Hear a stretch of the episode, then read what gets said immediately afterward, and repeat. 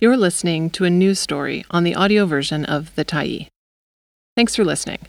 The Tyee is a nonprofit newsroom that is funded by our audience. So, if you appreciate this article and you'd like to help us do more, head on over to support.thetyee.ca and become a Tyee builder. You choose the amount to give, and you can cancel anytime. Drug users and advocates issue a warning about xylazine. By Michelle Gamage, December 13, 2023. It took only one puff of drugs, cut with xylazine, to knock the tall, solidly built William Bernier out for an hour. Bernier, who didn't know he was taking xylazine, was alarmed by the sudden powerful rush, despite having more than a decade's worth of experience using drugs. First, he felt like he couldn't breathe. Before he knew it, he'd passed out. When he finally came to, he was relieved to find a friend watching over him and that he hadn't been robbed or assaulted.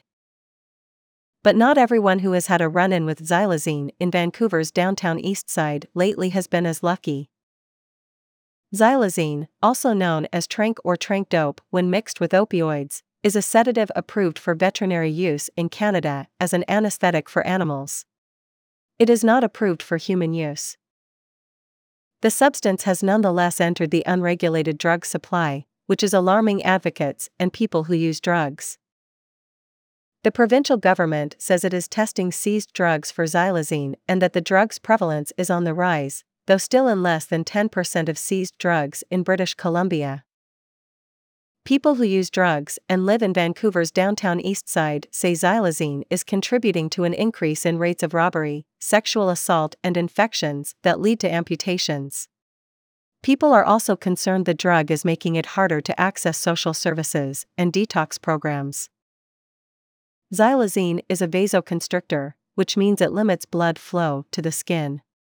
People who use xylazine can develop cuts and sores, which can become infected, and they run a higher risk of developing an infection from even a small, unrelated cut, said Dr. Alexis Crabtree, a public health physician with the BC Centre for Disease Control.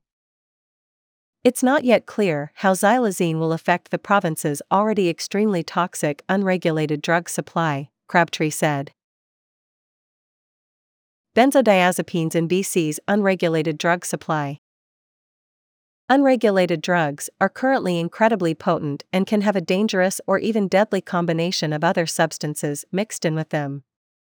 A typical sample of unregulated opioids, simply referred to as down, will generally have several different opioids and benzodiazepines in it, Crabtree said. Benzodiazepines are a large class of drugs that include regulated medications like Xanax and unregulated substances like etizolam. Benzodiazepines are generally used as sedatives and to treat short term anxiety, Crabtree said. It's possible the high rate of benzodiazepines in BC's unregulated supply will mean that xylazine won't get added in large amounts as it does in eastern U.S. states, Crabtree said. However, it's hard to predict where the unregulated drug market is headed, she added. Benzodiazepines are highly addictive and can cause people to have seizures and even die during withdrawal, she said. Xylazine isn't necessarily addictive, but a person can get used to taking it and then experience symptoms when they stop taking it. This is similar to, for example, when a person stops taking antidepressants, which are not addictive but can cause hallucinations when stopped cold turkey, she said. Combining opioids with benzodiazepines makes the opioids have a stronger effect on the body, Crabtree said. This means people can overdose easier because the benzodiazepines increase how much an opioid reduces a person's breathing. Unregulated drug deaths involving benzodiazepines have been on the rise in BC since 2018 when they were involved in roughly 3% of overdose deaths. In 2022, the latest year of reported data, they were involved in over 29% of overdose deaths, according to the BC Coroner's Service. The BC Centre on Substance Use's drug checking results website says 16% of the drugs tested in BC contain benzodiazepines. The effects of xylazine. Then there's xylazine. The drug drops blood pressure, relaxes muscles, and makes people sleepy or sedated, Crabtree said. Xylazine can also make the effects of opioids last longer and can help treat some symptoms of opioid withdrawal, like restlessness and discomfort, she added. A Toward the Heart resource on xylazine says the drug increases the risk of overdosing on other depressants, such as alcohol, benzodiazepines, and fentanyl. Xylazine makes its way through your body quickly and takes around 45 minutes before the effects begin to decline, said Aaron Shapiro, Associate Scientific Director of Toxicology at the BCCDC. Clinical toxicology tests can confirm whether a person took xylazine within the last 24 hours, and a postmortem toxicology test can confirm if a person took xylazine within three hours before they died, Shapiro said. The Tyee spoke with several people who use drugs and live in the downtown east side, who said they'd unintentionally used xylazine or had friends who had. One man who spoke with the Tyee said that when he injected a substance that contained xylazine, he was knocked out before he could take the needle out of his arm. Gary Davison, Community Liaison and Harm Reduction Program Manager for the Heart Tattoo Society, said he's seen an increase in burns on people's faces, hands, and torsos because they will use a torch lighter to smoke a drug with xylazine in it and pass out before they can turn the torch off. People also have scrapes on their foreheads and chins because they will pass out and fall forward, he said. Les Kacharovsky, a Coalition of Peers board member, said he woke up after unintentionally taking xylazine to find that all of his possessions except one shoe had been stolen. Two people spoke of how xylazine has impacted their friends. One person said their friend had lost count of the number of times she had been sexually assaulted after taking xylazine. Another lost a steady job as a longshoreman after xylazine made them miss several shifts. More xylazine enters the unregulated market. Xylazine's prevalence is on the rise. In January 2020, 1.4% of unregulated fentanyl seized by law enforcement and tested by Health Canada had xylazine mixed in, Crabtree said.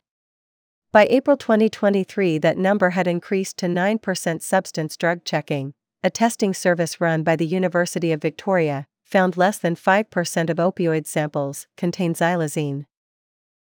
Crabtree said it's not possible to know why drug dealers cut other substances into their drugs, but it could have something to do with how xylazine, like benzodiazepines, makes the effects of opioids stronger.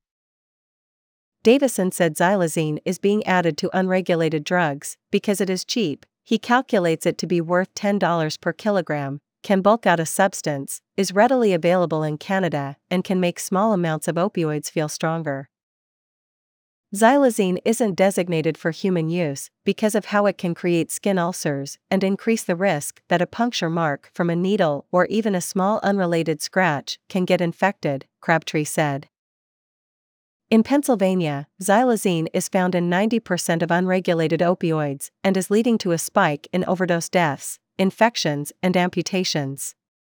In response, the state's governor is asking the country to more tightly regulate xylazine. It's important to remember that there are a lot of social determinants of health that play into a person's ability to fight off an infection, Crabtree said. Not everyone with a cut, sore, or amputation is necessarily using drugs. If a person is unhoused, it may be harder for them to keep a bandage clean and dry and get lots of sleep and rest to help fight off an infection, she said. Even though he's cautious, Coalition of Peers Kacharovsky said he's unintentionally used trank dope twice and worries it may be the reason an infection has swollen his right leg. Xylazine can also complicate overdose treatment. An opioid overdose can be temporarily reversed by administering naloxone, but xylazine and benzodiazepines don't respond to naloxone. A person may have their breathing restored to normal by naloxone, but they could still be very sedated and won't necessarily wake up all the way, Crabtree said. That sedation can hide other medical problems, which makes it challenging for healthcare workers to know how to respond, she said. Because xylazine affects people for such a short amount of time, Davison said, he's worried people's mobility will be limited as they spend their days in short cycles of being affected by the drug and then seeking it back out when it's left their system. This reduces their ability to access social and medical services, like parole and wound care, he said. This fear was echoed by people who use drugs. Kacharovsky said that while he regularly tests the drugs he sells and uses, no one is going to walk five blocks to get their drugs tested when using tranq dope. Davison said this is why the BC government and health authorities need to change their healthcare approach and develop mobile clinics where teams of doctors, nurses, peer support staff, and social workers can walk out into the community and meet people on sidewalks, in alleys, or in parks to help with wound care or antibiotic treatment, or to connect with services as needed. Minister of Mental Health and Addictions Jennifer Whiteside told the Tyee it is critical to build out more access to primary care. We want to keep people alive to get them into care and build relationships with people who need them and provide them with access to the supports they need, she said. It's possible to create mobile healthcare teams too, she said, noting how Vancouver Coastal Health launched a mobile team to support Indigenous women earlier this year. Right now, the province is not looking to add more mobile vans, she added.